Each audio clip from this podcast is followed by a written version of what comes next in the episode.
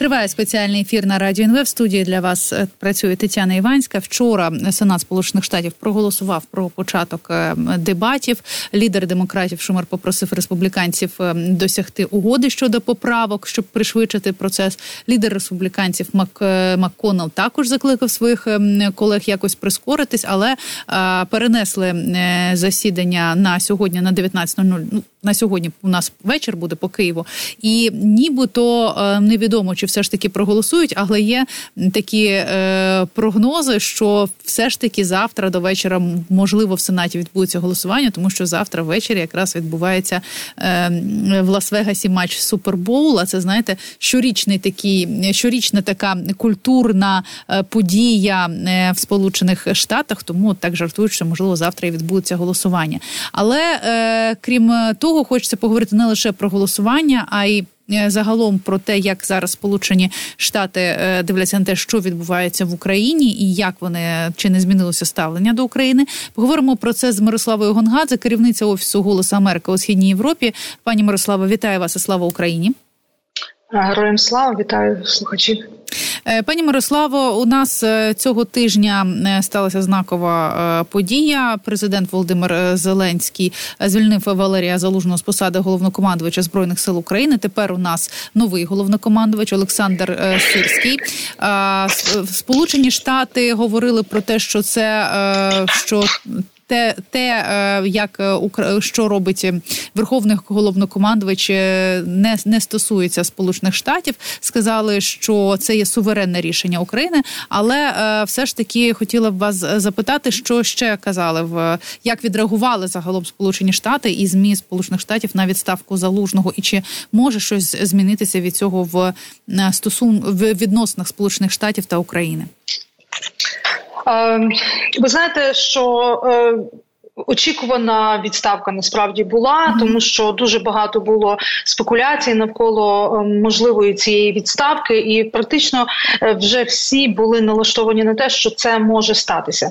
Але в день відставки, звичайно, головні газети, е, такі як е, Washington Post, New York Times, Wall Street Journal, вийшли з такими дуже обережними, я б сказала, навіть ем, дещо негативними коментарями коментарями чи статтями про те, е, що відбулося в е, українській політиці, тому що ем, це така одна з ключових подій, яка сталася, і це сталося якраз напередодні другої річниці повномасштабного вторгнення, і в час, коли в е, конгресі ніяк не можуть ухвалити цей пакет допомоги, про який так багато говорять, і який так багато лобіює Білий Дім, зокрема, тому тому е, питання таке: звичайно, що на рівні естеблішменту е, американський уряд е, говорить про те, що вони готові співпрацювати з будь-яким командувачем. Це важливо для них, що система державного управління в Україні залишається стабільною, і вони підтримали це рішення в цьому контексті. Водночас вони так само кажуть, що відповідальність зараз ще більше буде лежати на президенті Зеленському, тому що він зробив цей крок. І якщо можливо ще трошки раніше можна було говорити, що можна було списати деякі е, не, не, не, непогодження чи провали е, в е, під час війни на е, командування збройних сил України, то сьогодні вся відповідальність лежить на президенті Зеленському, який зробив це рішення. Хоча водночас президент Зеленський абсолютно має повне право як е, політичний керівник країни е, приймати е, такі рішення. А ось речник ради нацбезпеки Білого Дому Джон Кірпі він сказав про те, що заявив, що в Сполучених Штатах не турбуються про стабільність в Україні в результаті відставки залужного.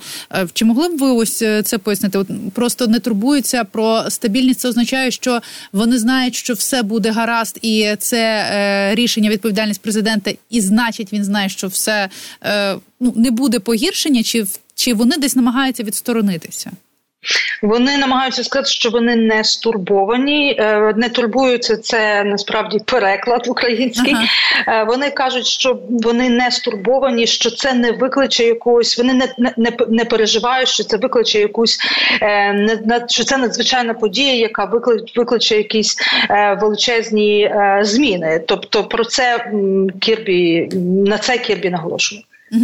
А от що стосується е, зараз сприйняття України, от після після рішення про зміну головнокомандувача, е, чи є різниця між тим, як це сприймають, коментують демократи е, і республіканці? Можливо, різні меседжі йдуть на їхні електорати. Так, насправді дещо різні меседжі йдуть.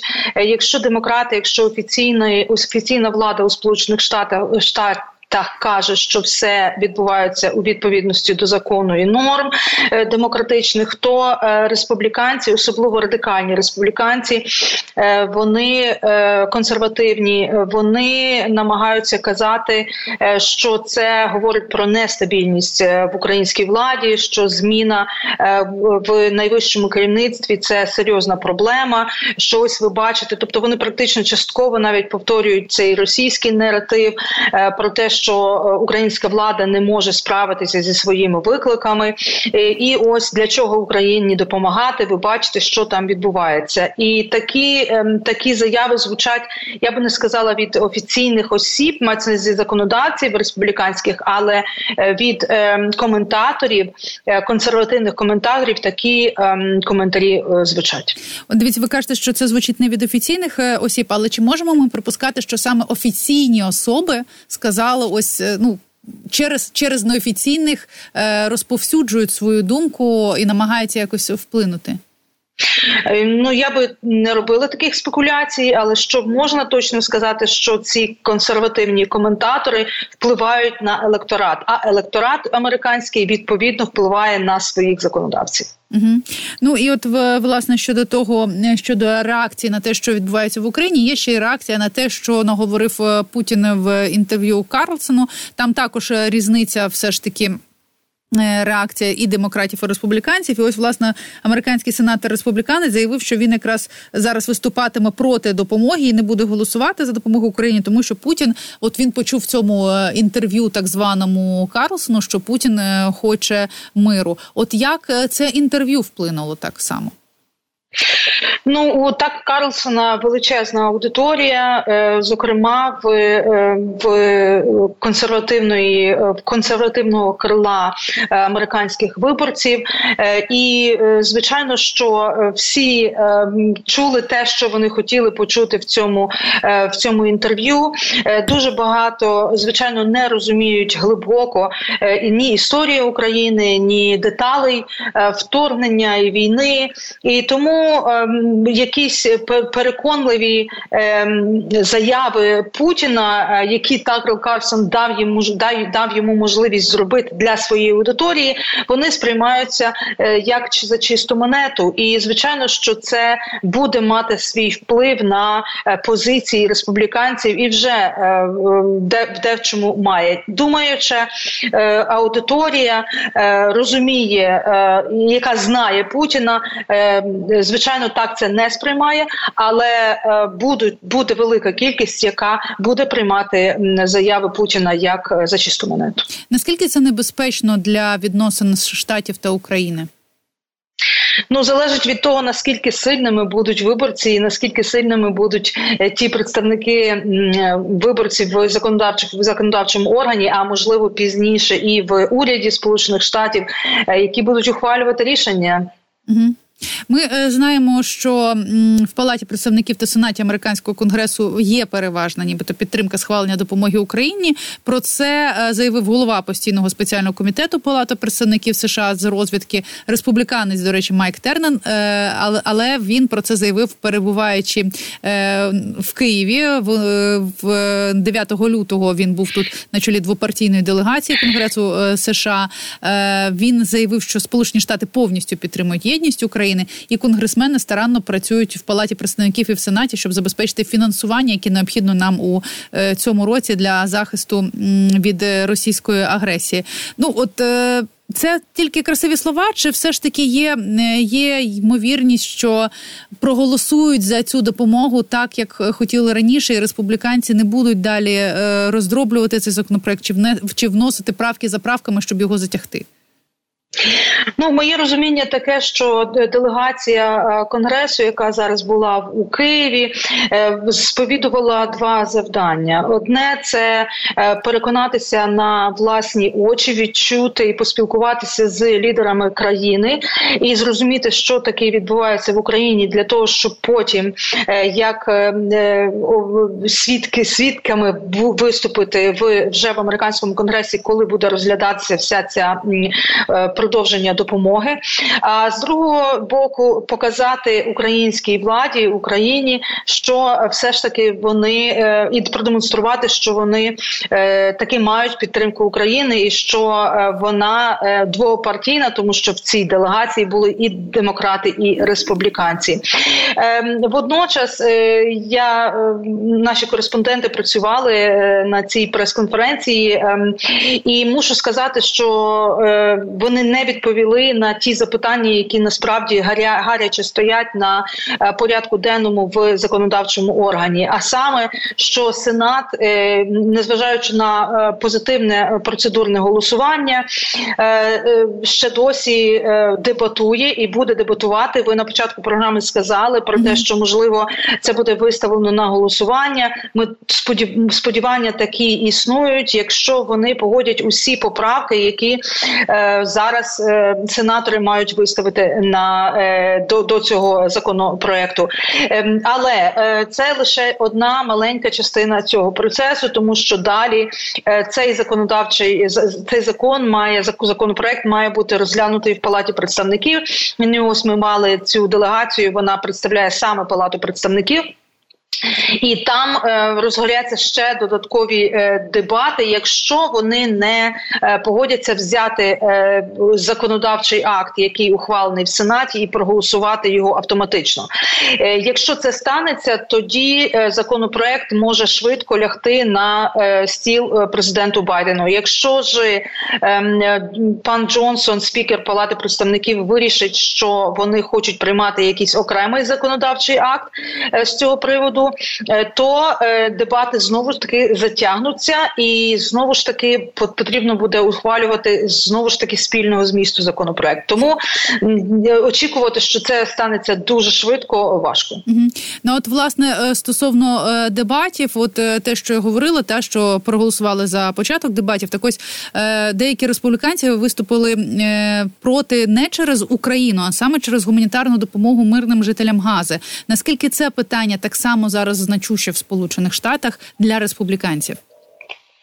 Всі питання значущі, е, і всі ці питання є питанням національної безпеки. Зараз взагалі в конгресі почали обговорювати ще е, потребу знову ж таки кажуть республіканці, чому в цьому законодавчому акті не не, не передбачається питання питання кордону. Хоча Декілька днів тому вони насправді е, відхилили е, цей компромісний е, варіант законопроекту, який включав цю допомогу. Тобто, це політична дискусія, це політичні дебати, і будь-яке рішення з цього приводу я вже казала про це. Є ем, питанням політичним в цій виборчій боротьбі вже сьогодні, президентській виборчій боротьбі, і ем, республіканці бачать ухвалення цього законопроекту як Е, перемогу ем, чи як як певний крок до перемоги ем, теперішньої ем, е, керівництва Білого Дому е, Джозефа Байдена, і тому вони не хочуть віддавати йому цю перемогу. І ми знаємо, що